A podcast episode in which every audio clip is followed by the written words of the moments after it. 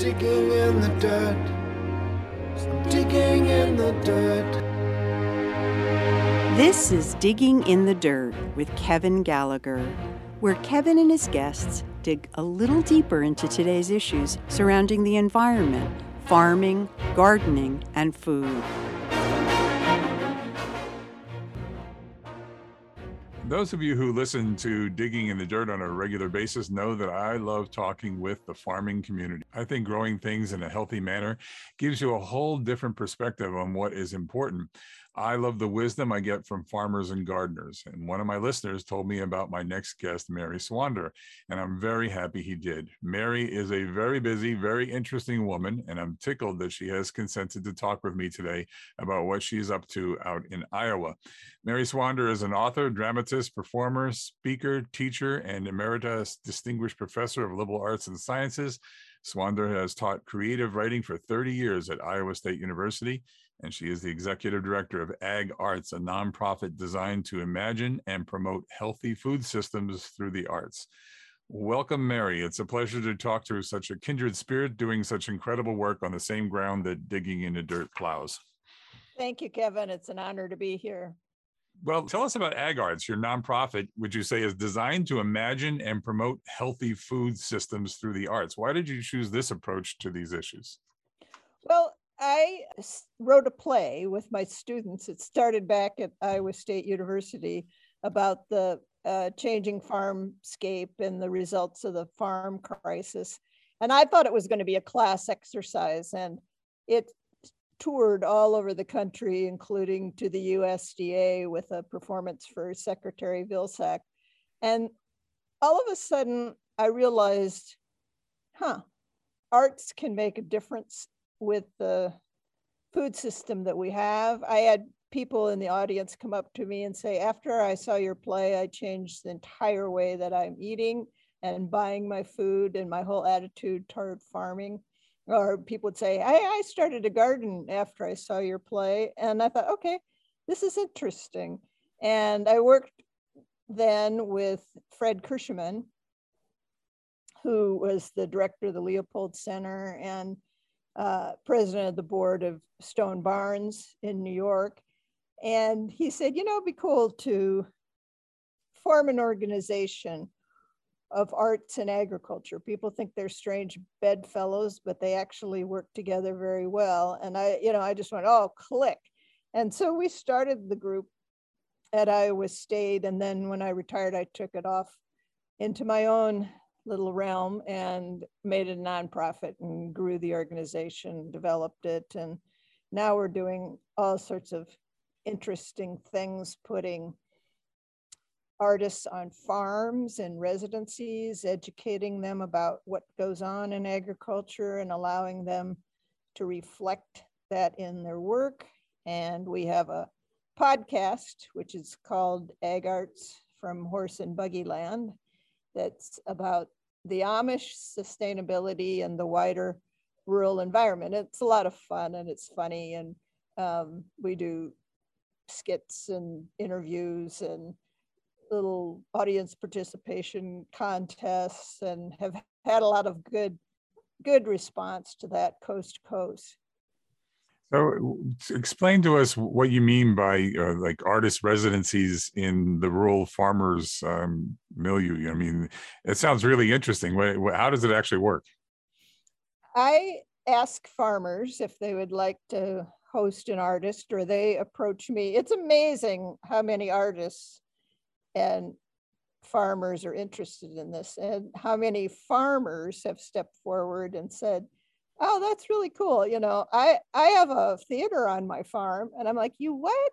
And far- farmers have a couple down months in the winter, and they fill it up, fill up that time with often very artistic endeavors. Of course, they can build and fix anything. And so uh, some of these farmers have, you know, fixed up full-fledged, beautifully equipped theaters. Others have, you know, old farmhouses they're not using anymore that are perfectly uh, good for an artist. Others have, um, you know, a chicken coop they've fixed up for somebody to live in. And they really enjoy the interaction of the farmers. So we've had writers and dancers dancing in um, beautiful historic barns, the writers um, writing books about um, what they've experienced on those farms. We, you know, we've had uh, journalists, visual artists painting. We've had um,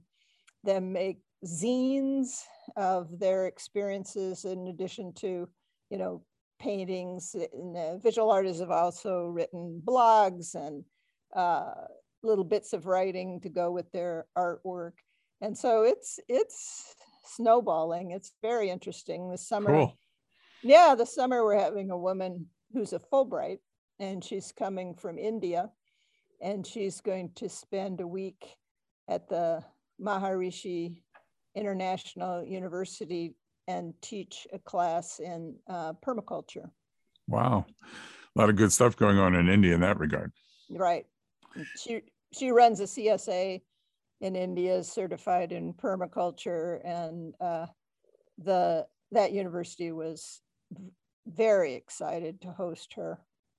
Wow. So she is she staying with an actual farmer, or she's staying with the university, or how's that one working?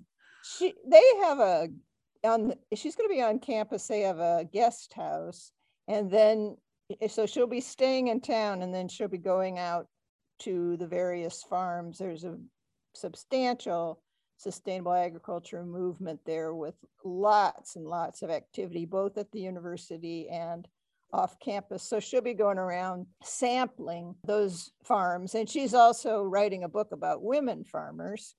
So I'll have her up here to the Ag Arts studio. We're only about forty-five minutes away, and have a reception with women farmers. We have quite a number of them in this area. And then we're going to hopefully tour her over to the Meskwaki settlement, where she will see their food sovereignty initiative there. We'll talk about that some more. But under the Ag Arts umbrella, you have Swander Woman Productions, and you give, uh, I, I see, dramatic performances focused on food farming and larger rural environment. So why don't you explain how that's going? I mean, is one of those the Map of My Kingdom? Is that's one of those right. that fall under that category? Right. After I wrote Farmscape, then, um, I mean, I just fell into this niche of what I call agricultural dramas, and I got one commission after another to write plays. One was about immigrant farmers, and that's Vang. And then one was from Practical Farmers of Iowa to write about farmland transition, which is a huge issue for farmers. And that is still touring. It's the Map of My Kingdom. Map of My Kingdom. And we took a little break in the pandemic, but the demand is coming back. And that, you know, went from everything from the Federal Reserve Bank of Chicago to Mayo Clinic to New York University to uh, Nature Conservancy in Oregon, Idaho Wine Commission. It it had legs. Wow. And yeah, and it and what it engenders a discussion uh, among family, farmer family members of, you know, what the heck are we going to do with our farm? What's next? And that's never been an easy discussion. Now we're in an next five years, uh, an enormous amount of land is going to turn over because the baby boomers are retiring. And right now, lots of times, um, you know, you'll have two situations. A farmer won't have a, a offspring who wants to farm. They might have, you know, they might have five or six kids, but they're all professionals in major cities. Or the opposite, a farmer might have four kids who all have agricultural degrees, and they all want the farm. So, uh, you know, there's and there's anything in between, and there are lots of pressures uh, from urban sprawl to consolidation of uh, industrial uh, agriculture um, to just individual personalities that might be involved. So how, how does it work? You you have a play with these heavy issues. How do you how, how does it get dramatized? Well, in that play, A Map of My Kingdom, it's a, a dramatic monologue, and it's told. It's a one-woman show, and it's told from the voice of a mediator, and when I was doing research for the show, and I've been through this myself in my own family, so oh, it was one of the really rough spots in my life. So I was even hesitant to take on the subject. It was so traumatic. And, uh, but what I found was, you know, there are these people out there. They might be a professional mediator, they might be a lawyer, they could be a banker, they, uh, even, even ministers take on this role where they sit down with the family and try to be, you know, one neutral voice who can arbitrate among the different family members. And I, I went to some seminars where the mediators were speaking, and I thought, okay, this is it. These are the people that are right in the middle of it. They have all these stories about all these clients, the good, bad, and the ugly. And so I created a character, a woman, that I thought was interesting because women are very involved in agriculture, but people, you know, only think of them as farm wives when they're in there running major chunks of the farm. And uh, I gave her all sorts of degrees so she'd be really smart. And she is on stage and basically talks about her different cases. And then the show runs about an hour, and then we have a talk back with the audience afterwards. And um, that's often as dramatic as the play itself. I mean, I've had but, people yeah, stand up and burst into tears. And tell me uh, about the eighty-one-year-old farmer who came up to you. They, that was a great story. They, they oh, people... right. Yeah. So we were in an old hunting lodge near Decorah, Iowa. That's the other thing I've loved about this work is, you know, we can make a venue just about a, out of any space, very malleable show. And we did the show, and he stood up at the talk back, and, and he said, hey, Mary, I, I got a flyer from the extension agent saying there's going to be a meeting about farmland transition. I had no idea I was going to see a, a show, a, a drama, a play, and it was going to be so incredibly powerful and moving. Now, this is just a wonderful piece, everybody. You just got to go home and tell your your loved ones, your neighbors about the show. It, it was really adorable. And so then— Made it all worthwhile. It did. And then he called me up about six weeks later and he goes, Mary, this is Mike. I need a, I need a, I'm like, I'm like, hi, Mike. And he goes, I need a video of that show. I said, actually, we're working on one. How long is that going to take? And I said, well, it'll be out in the next two months. That's not, that's not quick enough. And I said, hey, what's going on, Mike? He said, I got my whole family coming home for Thanksgiving. We're going to sit down and talk about this. And he said, I'm eighty-one years old, Mary. I can't wait. And uh, I said, well, that's good. And so he goes, um, have you got a script? Can you send me the script? And I, I said, yeah, I can send you the script. And he goes, good, send me eight copies. I said, eight, eight. And I said, what do you need eight copies for? He said, I got eight children, and it's going to be required reading before Thanksgiving.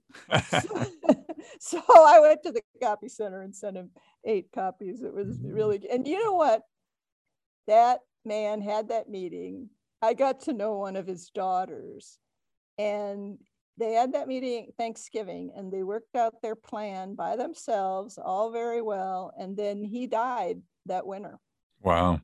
Yeah. You knew. You know, that's, isn't that where you're after? You're sort of on an organic kind of way of making this happen, right? Rather right. than lecturing people, then go, go out there oh. and get yourself a lawyer or something. You know? Right. You can stand up on a soapbox or write op-eds, and you're not going to get as much mileage as, you know, what I've done with um, arts, with agriculture. That's wonderful. That's great. And so let's move to farm to fork tales. You, you, you, I like that one too. An evening of storytelling. So explain briefly that, because I want to go through some of the other stuff you're doing, because you're a busy woman. I am. Um, farm to fork tales is really fun. And that's a piece that I was able to keep going in the pandemic, because we, we did a couple shows on Zoom. And I go into a uh, town, a community, a school, a, you know, it can even be a group of uh, friends, an organization, and get the people to tell their stories about food, farming, or related topics. And uh, uh, I did one um, a couple years ago at the community college in Muscatine, Iowa, of all places. It's a town that's full of immigrants who work in a couple industries there.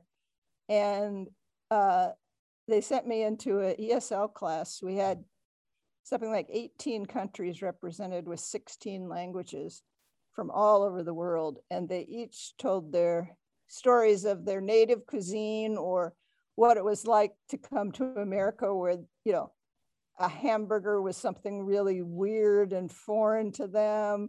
You know, just, it was just wonderful. And so we put those stories all together. Now, mind you, these are people talking in a second language. And so it was a, you know, it was a language learning exercise as well as a farming exercise, food exercise, and drama. So then we put these together as um, uh, a series of monologues on the stage. And we actually toured that a little bit.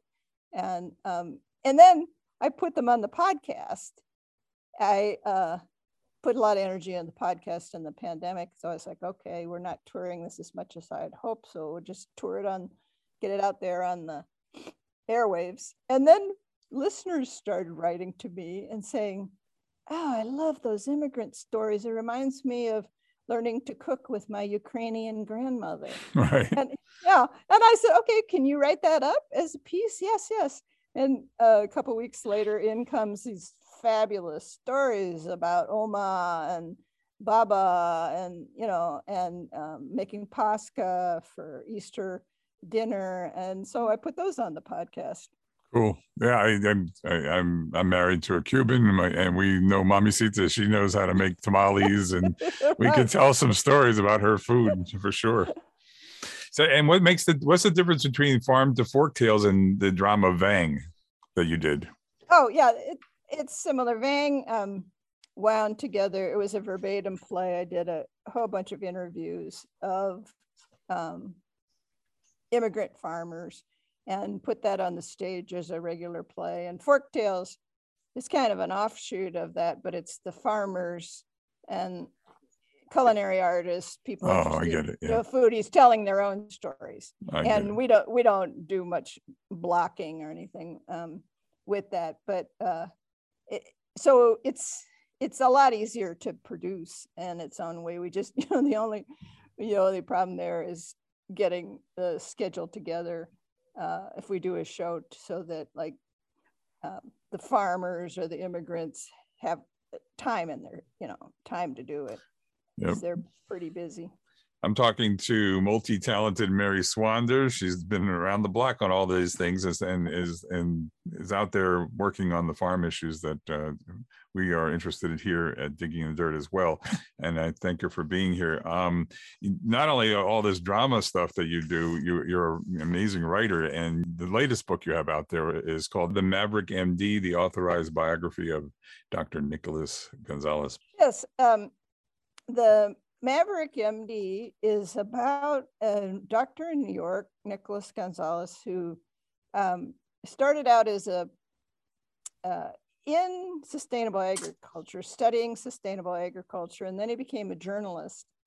And then he was working for Time Incorporated, and they made him the science reporter. And it was kind of the booby prize job Uh, at that time of journalists, and he didn't really want to do it, but he was a brilliant man. He could do anything. And so they sent him to interview people like Linus Pauling, you know, Nobel Prize winners. And Linus Pauling said, what are you, you are so bright. You're asking me questions more sophisticated than my Nobel Prize colleagues. You need to go to medical school.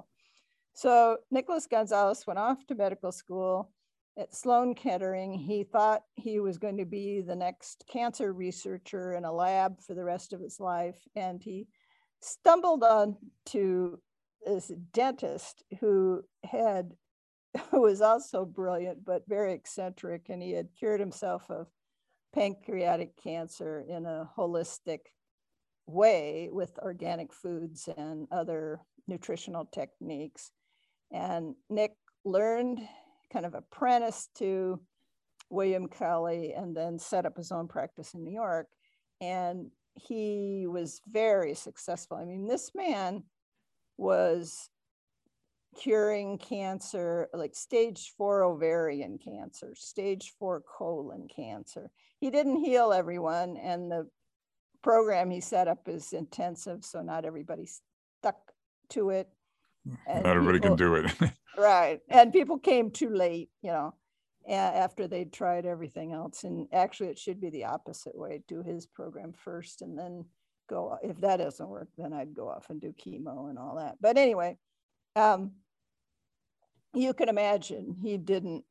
Uh, he, he, let's put it this way. He had a lot of flack for his uh, practice and his techniques. And, um, and I actually became a patient of his. I didn't have cancer, but I had autoimmune disease. And, um, and he, uh, you know, when other doctors, I mean, I ended up there because other doctors just shook their head. They had no idea what to do for me. I could tell that. And I walked into his door and he said, well, you, you know, we weren't even into his office. I was just in the waiting room. He came out to get me. He would always just start your appointment, boom, as soon as he saw you. And he said, well, your problem is you had a terrible, you were in a, you must've been in a terrible car accident. You have a horrible neck injury. And I'm like, yeah, no, I've been trying to tell people that. And he said, we got to address that first because it's damaged your own neurological system. I mean, this man, uh-huh. he, he hadn't even interviewed me. He just had, you, you know, he had a few test scores and not much. And um, I thought, what, where am I? This is amazing. So I saw him for twenty years and, uh, you know, we got to be friends. And then when he, he died when he was uh, just sixty-seven years old, and I jumped in and said, well, we, you know, there has to be a biography of this man. So I wrote The Maverick M D, and um, and I get calls. It's so interesting. I get calls every week from people struggling with health conditions, wanting to know, you know, where to turn. They've read the book. And I'm not a doctor, but I can at least point them toward, um, there are other doctors now who've taken up his um, practice program, and I can, you know, point them in the right direction. Yeah. Well, the book's called The Maverick M D, the authorized biography of Doctor Nicholas Gonzalez by Mary Swander. So if you're interested in that, are you writing something new now? Yes, I'm working on a, another agricultural play.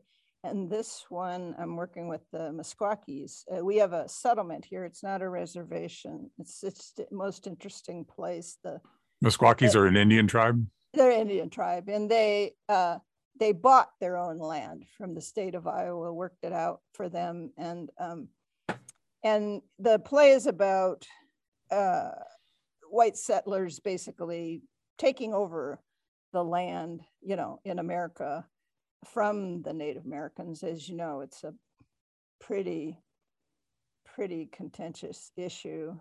But the Meskwakis, this is fascinating to me. And they came forward with this information. They had a mutual regard and respect for the Amana colonies, who they, the Amana colonies were a utopian group. They're like the Amish, but more communal. And the Amana colonists landed on this, you know, farmland in Iowa, and there were the Meskwakis. And they're like, wait a second, we can't settle here. There's already people here. But, you know, of course, all the white rules at the time said, no, you go ahead and settle there. And so they worked that out with the Meskwakis, that the Meskwakis could hunt and fish there. That's what they That's what they wanted. The Meskwakis moved around this area, you know, and uh, and they still have this um, reciprocal relationship. So it's the one really positive story that I've heard. I'm going to include all the other genocide issues and all of that that go, that went on with this issue, but I was happy to land on this, and the Meskwakis Uh, are working with me with um, Meskwaki theater artists and drummers and dancers. And uh, they've- Sounds interesting.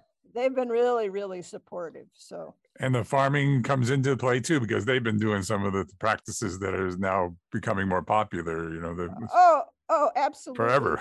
Yeah, no, forever. That, you know, that's the thing. I've spent the whole winter researching this, and I'm like, wait a second here. Yeah. Native Americans were farming this land. You know, we have this idea, oh, there's this vast amount of land out there and it's all blank and open, you know, and it, uh, all these things. It's worth, it was worthless. It was native prairie, but, you know, and that's completely untrue. The natives had worked out an intricate, balanced, for the most part, ecological system of agriculture. And we come along and say, oh, no, no, no, no, no, you're doing it wrong. And um, one of the things that fascinates me is the white settlers insisted, and the government, the U S government insisted that the natives adapt the plow.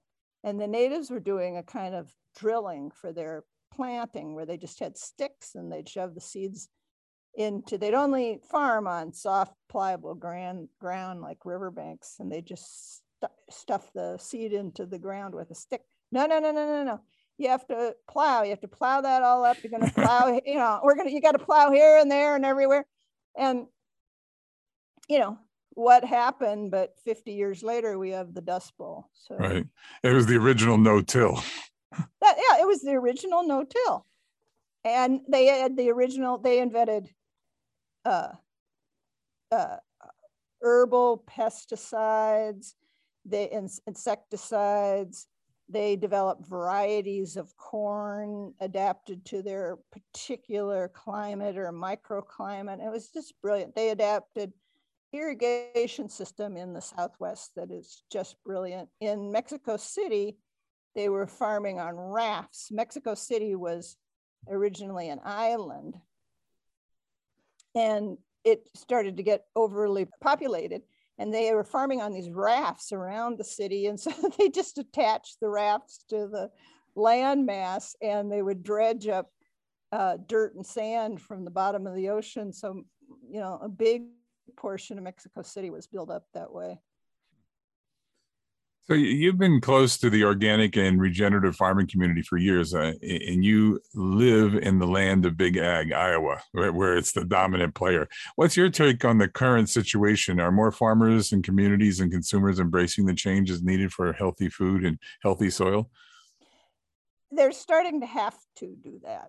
A few years ago, we had a serious drought here. We go through all sorts of weather extremes now. Not, you know, we always have, but now it's more visible. And the only people in my area that were making it through that were the Amish. You know, I look out the my window and I'm like, wow, this fields look pretty good. And they're, you know, they're not irrigating them or anything. And so the English, which is anybody who's not Amish, uh, around the periphery, you know, would walk over to the Amish farm and say, you know, what are you doing that you have a crop and mine's all burned up? And the Amish said, well, cover crops, of course. And so the, you know, English went home and thought, hmm, maybe I better plant some cover crops. And so they started to slowly in concentric circles catch on. And that's just one thing that, you know, is a positive sign. Another problem that, uh, you know, conventional ag has had with glyphosate is super weeds. And uh, I saw that all around me too. And now, you know, thinking, well, maybe that wasn't such a good idea. Uh, you know, we're out there most of the day hacking away at these weeds when it was supposed to prevent all of that. So, you know, bit by bit, especially with climate change, I'm seeing people adapt more. Yeah, that was part of my next question. Do you think as the environment deteriorates, you know, as we have these obvious climate change problems, do you think that people and communities will start embracing, you know, these techniques to, or be forced to support their local farmers doing regenerative and no-till and organic? Right.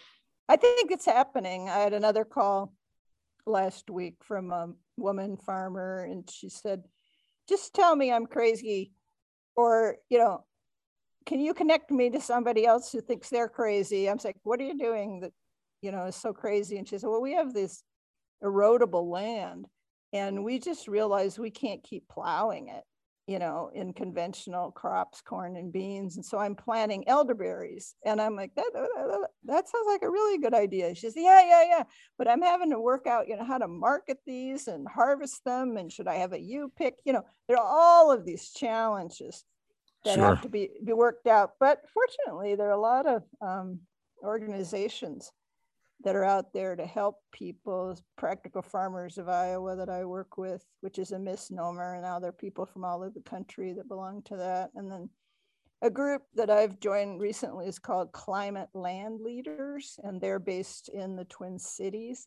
And these are farmers who just that want to address climate change on their own farms. And they're, hmm. you know, they're just really active in doing, you know, they understand it's an emergency. They're doing some really great things. Well, that's good. And that's Climate Land Leaders? Yeah, Climate Land Leaders.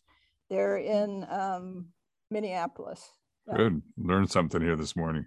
Yeah, um, it's either Minneapolis or Saint Paul. I can't remember. I think and the uh, Practical Iowa Farmers or Farmers right. of... Okay. Practical Farmers of Iowa. Okay. Which, which actually was started in the farm crisis.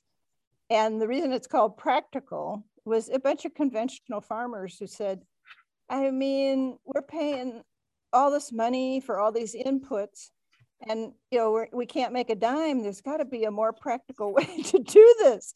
And they kind of, re, they discovered regenerative ag in all sorts of uh, ways. And they lumped together, this was originally just I think seven farmers, and now the organization has thousands of members. And cool. yeah, and they do their own research. This is what's so impressive. They don't wait around for the universities, who are often funded by Big Ag, to do the research. They do the research on their own farms. Very good. And, yeah. That's good. We're talking to Mary Swander, uh, author and dramatist, and many other things. She has a nonprofit called Ag Arts. You can find her there. Probably it's at ag arts dot org. Yes. Uh-huh. And and also Swander Woman Productions, which I would imagine is .org also. Right. Okay. So you, if you want to find out more about Mary, it's great. Mary, I, I don't know if you believe like I do that we're going to go into a period of tougher times because of the environment and the economies and wars. And it seems pretty negative out there. What's your take? I mean, are, are you seeing the, that we may head into something? And, and then what what's your wisdom to people out there to, to sort of prepare for something like that if you believe it's happening like I do? Oh, yeah. We certainly have trouble. And uh, we've just got to, um, as I say, you know, know that it's an emergency and uh, address it. And, you know, our generation kind of messed up a lot of things. We, mm-hmm. you know, I, I was in the Vietnam protests as a younger person than I, you know, and then I thought, well, where did all that energy go? You know, and we became complacent. We got corporate jobs and all of that. And now young people know that their future depends on it. So I'm very hopeful that the younger generation, these are the people that were calling me all last week, you know, I'm planting elderberries, or how can I address, you know, climate change with farmers on a podcast that I'm making. You know, there are all sorts of really interesting things that they're doing, and they have the tech savvy to accomplish it. So we've got to find ways to reward them and support them. Support your local farmer.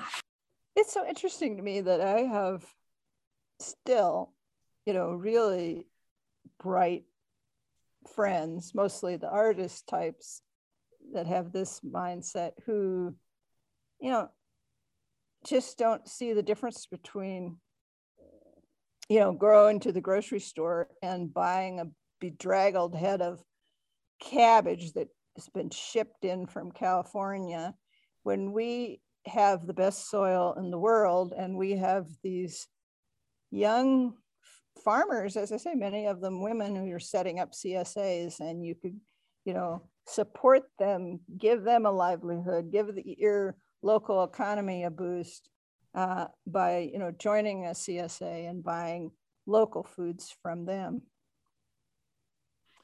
Well, and thank you for joining me today, Mary Swander. Um, maybe we'll get you back here when you have some more things to do. You're not that, that you have a, a lot on your plate as it is. Oh, thank you. Thank you, Kevin. It was a delight talking to you today. Okay. Well, keep up the good work. Okay. I will. Thank you. You too. Bye-bye. Digging in the dirt. Digging in the dirt. You've been listening to Digging in the Dirt with Kevin Gallagher.